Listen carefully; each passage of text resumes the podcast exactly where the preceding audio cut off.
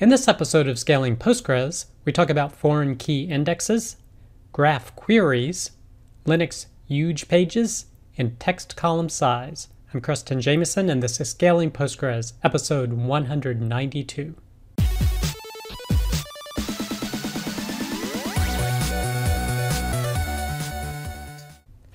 All right. I hope you, your friends, family, and coworkers continue to do well. Our first piece of content is Should I create an index on foreign keys in PostgreSQL? This is from Percona.com.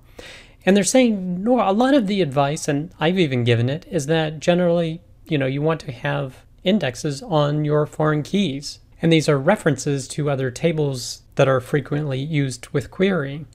However, it's not always the case that those would be used. So they present an example here where you have a supplier table and a product table, and most of the time you're going to be looking and searching for products and just wanting to know who the supplier is. So for that type of query, you're not going to be needing an index on the supplier ID. You would only need it if you are looking at products from a given supplier. Now, clearly that would happen, but it's probably not going to happen as frequently, so do you need an index on it? And some of the arguments they're making is that you it may be more efficient just to do a sequential scan of the table. But of course, they also discuss the flip side of where it's having an index on a foreign key is pretty much essential. So when you have a customer and you have orders, a lot of times you're just going to be looking up a customer's order. So in this case, this foreign key would be essential for those types of queries. But this post basically talks about it's not always essential to have indexes on foreign keys, although I would still probably do it as a first pass unless I'm sure it's the case like above here where it's not going to be used that much because you can always add the index later and even if you've added one Postgres has tables that let you examine how frequently that index is being used or if it's being used or not. So it's a good practice to use those views to look at Postgres and remove any indexes that just aren't being used. But if you want to learn more, you can check out this blog post. The next piece of content is webinar graph queries with PostgreSQL. And this is on the EDB YouTube channel. And this is a webinar about an hour in length, and he explains how you do graph queries with PostgreSQL. And basically, graph queries are where you have separate nodes that are linked or there's relationships between one another.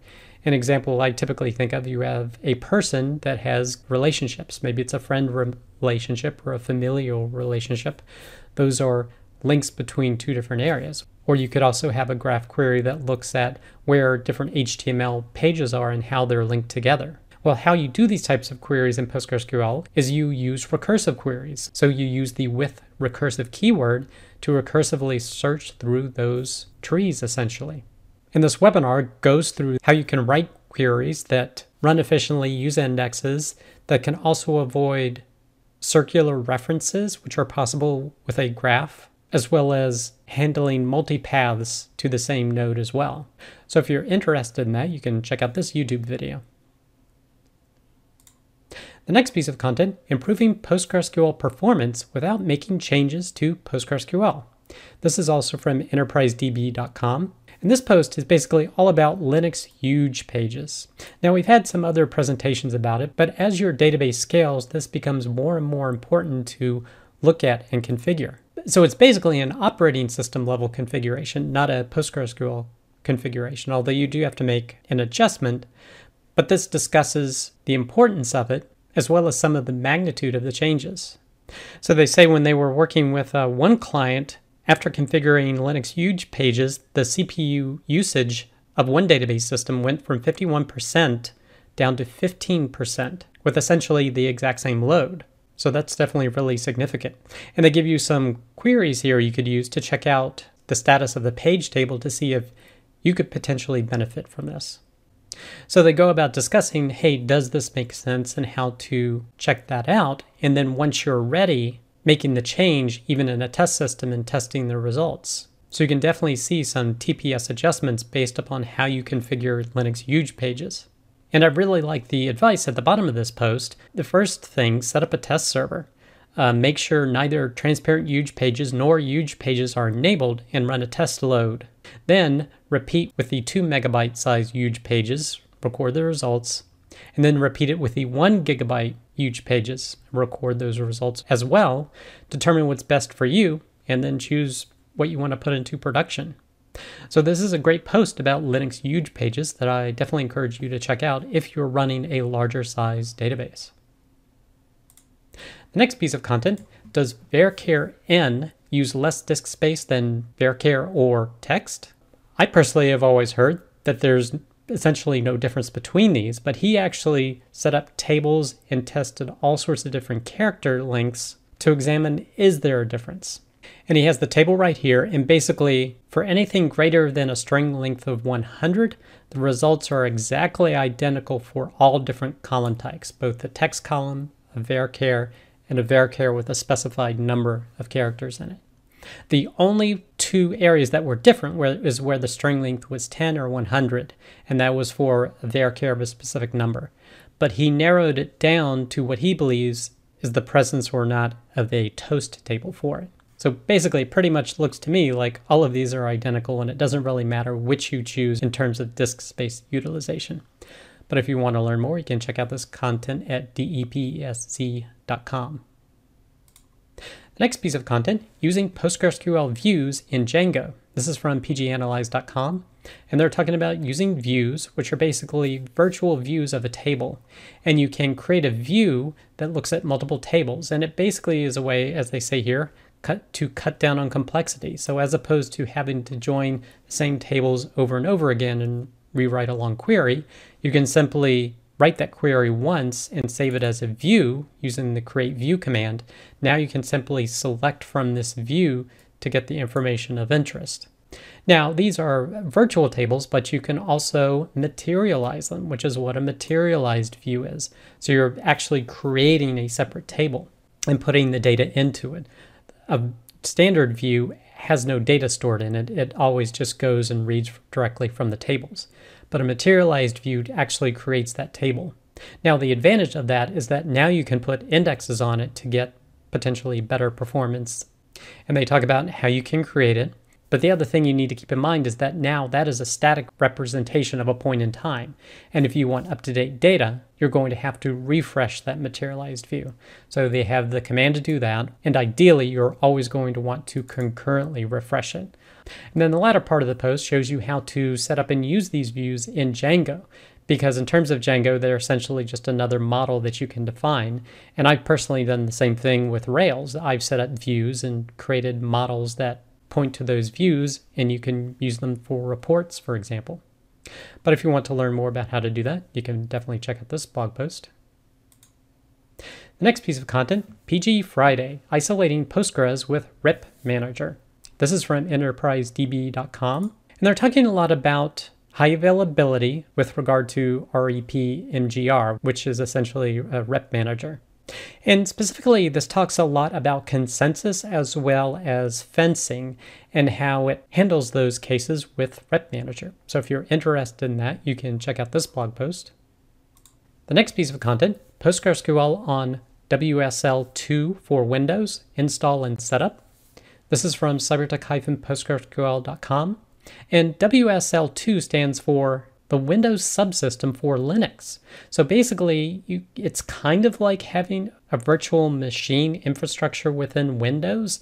So if you set up this WSL2, you can essentially install a Linux distribution within Windows with presumably better performance than you would get from, say, a VM solution.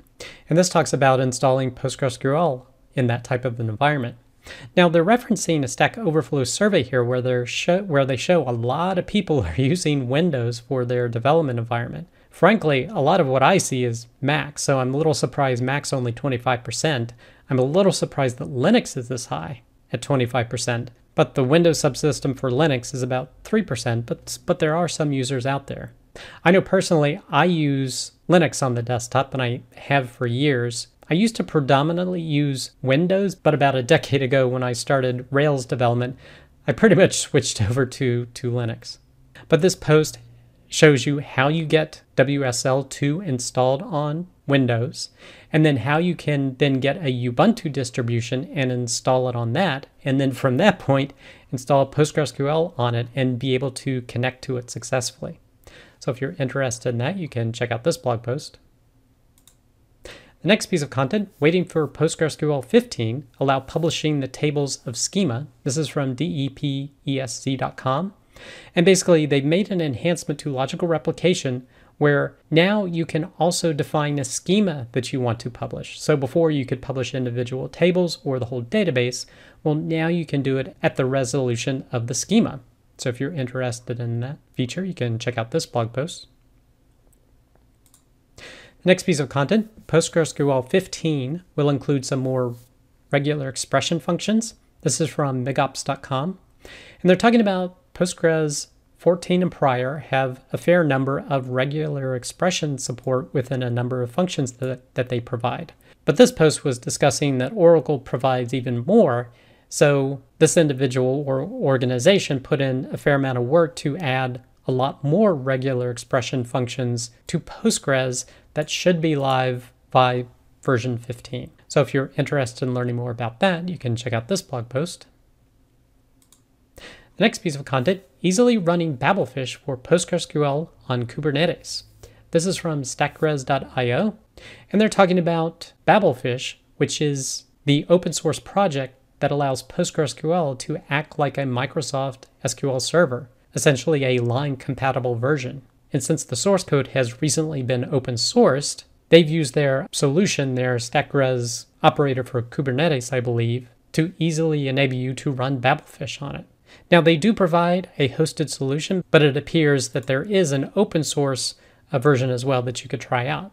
So if you want to try Babelfish without having to compile Postgres from source code, maybe you would like to try out this alternative. The next piece of content, the PostgreSQL Person of the Week, is Louise Grandjean.